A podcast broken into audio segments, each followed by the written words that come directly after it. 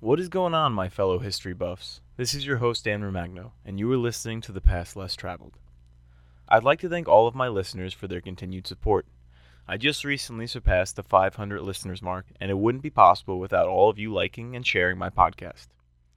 I'm extremely grateful and encourage you all to keep it up because The Past Less Traveled is just getting started. The inspiration for this episode came from last night's binging of the Indiana Jones original trilogy. Let's pretend the Crystal Skull installment never happened.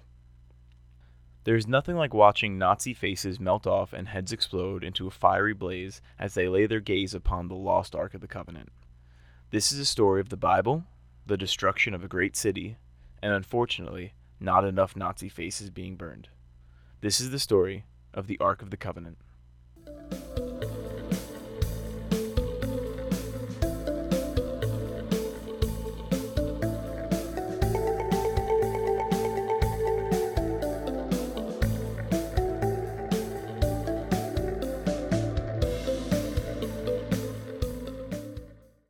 Ark of the Covenant was one of the most instrumental symbols of faith in God's presence, the contents of which included the tablets of Mosaic law, a pot of manna, and the rod of Aaron.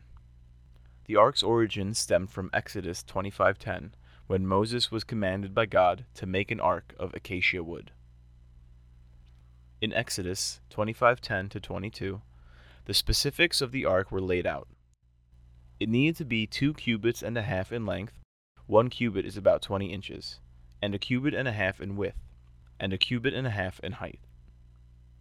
The ark was overlaid inside and out with pure gold, with a molding of gold around it. For transportation, the ark had four rings of gold with two rings on each side. A pole of acacia wood, overlaid with gold, was placed into the rings to carry the ark. These poles for transportation were to be permanent fixtures and never removed. The ark required an atonement cover, called the mercy seat, to be built with pure gold and with the same dimensions in length and width as the ark. There had to be one cherub made of gold on both ends of the mercy seat. A cherub is a winged angelic being described in biblical tradition as attending on God. It is represented in ancient Middle Eastern art as a lion or bull with eagle's wings and a human face, and regarded in traditional Christian angelology as an angel of the second highest order of the ninefold celestial hierarchy. It was important to have the cherubs have their wings spread and facing one another, symbolizing the angel's attention and readiness to do God's will. The mercy seat was where God would dwell. He said, There, above the cover, between the two cherubs that are over the ark of the covenant law, I will meet with you and give you all my commands for the Israelites. Exodus 25:22. Unlike the statues of gods idolized by many of the Israelites, the Ark of the Covenant served as a religious symbol where the people could meet with God. He hovered over the ark when the priests were present. If the priests were absent, the presence of the law tablets reflected God's presence. Thus, the Ark of the Covenant was amply named because of the commandments written on the tablets. As God gave instructions on how to build the ark, he also instructed Moses to put the tablets of the 10 commandments into the ark. We see later in Exodus 17:10, the Lord said to Moses, "Put back Aaron's staff in front of the ark of the covenant law, to be kept as a sign to the rebellious." And Moses and Aaron had already set aside a jar of manna in it, which the Lord commanded them to put with the tablets of the covenant law, so that it might be preserved. Exodus 16:34. Hebrews 9:4 confirms these three items were inside the ark of the covenant. It says, "Behind the second curtain was a room called the most holy place, which had the golden altar of incense and the gold-covered ark of the covenant." This ark contained the gold jar of manna, Aaron's staff that had budded, and the stone tablets of the covenant. The presence of the jar of manna symbolized God's constant provisions for his people. Aaron's rod, which dead yet grew buds, was placed inside the ark to symbolize God's approval as Aaron as a high priest. Most often, the ark of the covenant was inside the tabernacle, behind a curtain or veil. The separating veil was made of blue, purple, and scarlet yarns, and hung on four pillars of acacia overlaid with gold, with hooks of gold on four bases of silver. Exodus 26:32. It hung from clasps and served as a separation between the holy place from the most holy place, where the ark of the covenant and the mercy seat, symbolizing God's presence, were laid. Exodus 26:33 to 34. The veil is also significant in the New Testament in Mark 15:37 to 38. We see at the moment of Jesus' death on the cross, the curtain of the temple was torn in two from top to bottom. Hebrews 10:19 to 22 explains the significance of this event. It says, quote, Therefore, brothers and sisters, since we have the confidence to enter the most holy place by the blood of Jesus, by a new and living way open for us through the curtain, that is, his body. And since we have a great priest over the house of God, let us draw near to God with a sincere heart and with the full assurance that faith brings, having our hearts sprinkled to cleanse us from a guilty conscience, and having our bodies washed with pure water. Before, Israelites could not enter the most holy place, where the Ark of the Covenant, God's presence, resided. Now, all who believe in Jesus Christ can have the confidence to draw near to God. Contrary to the Indiana Jones movies, the Ark was not relocated in 1936. The last recorded mention of the Ark of the Covenant's location in the Bible was Chronicles 35 2. He then instructed the Levites to put the holy ark in the house that Solomon the son of David, king of Israel, built. You need not carry it on your shoulders. Now serve the Lord your God and his people of Israel. According to the Hebrew Bible, Solomon's temple, also known as the First Temple, was the holy temple in ancient Jerusalem before its destruction by Nebuchadnezzar II after the siege of Jerusalem of 587 before Common Era. The period in which the First Temple stood in Jerusalem is known in academic literature as the First Temple period.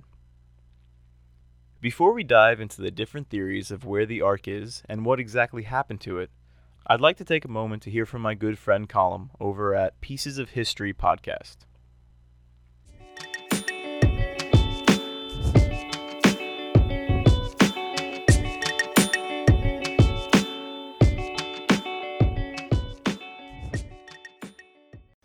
Hello, my name's Colum, and I'm the host of Pieces of History, a podcast that delves into some renowned and lesser known events throughout history.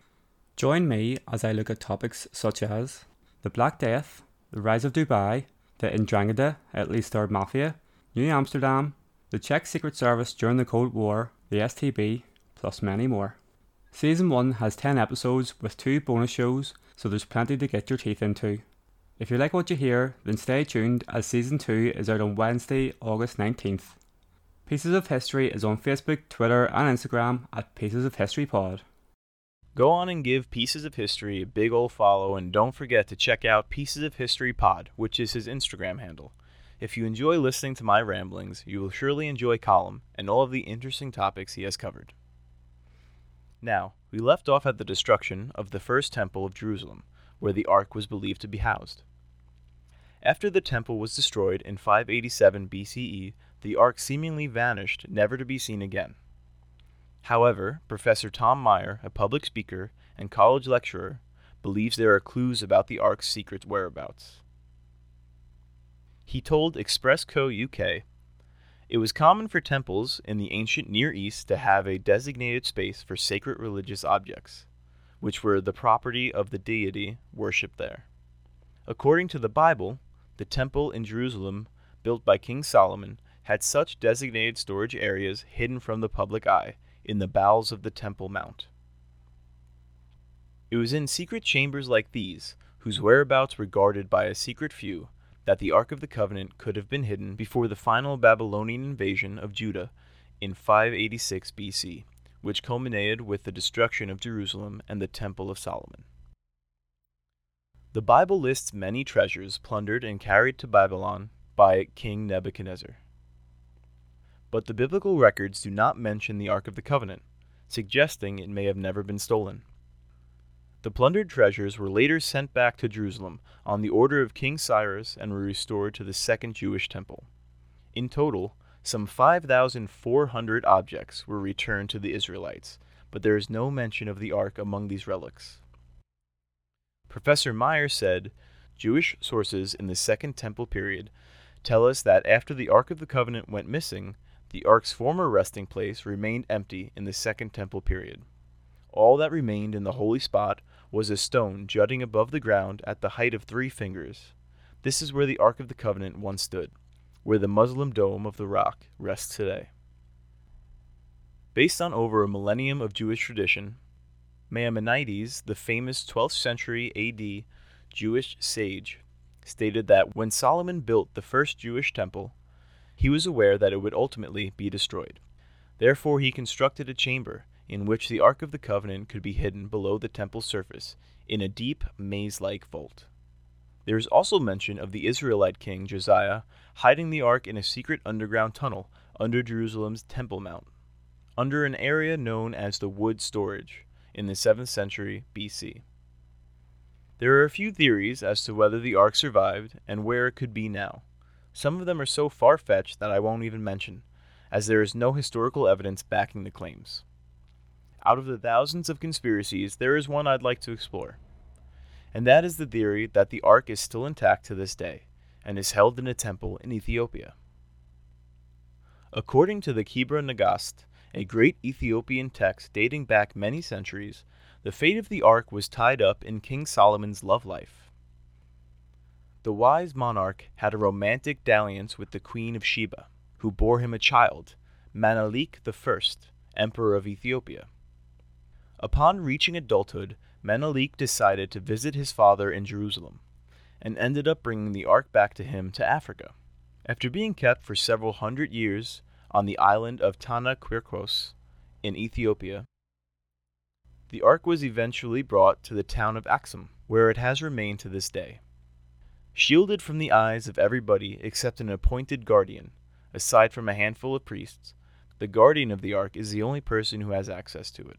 Archaeologists and historians have tried to authenticate the proclaimed ark, but the sole guardian will not let any eyes other than his own gaze upon it. To this day, the whereabouts of the Ark of the Covenant remain a mystery. Whether it was destroyed by King Nebuchadnezzar in the sacking of Jerusalem, or survived and now resides in Ethiopia, the notion of the Ark of the Covenant never wavered in the Christian. The notion of the Ark of the Covenant never wavered in Christian faith and still remains one of the world's most enticing mysteries.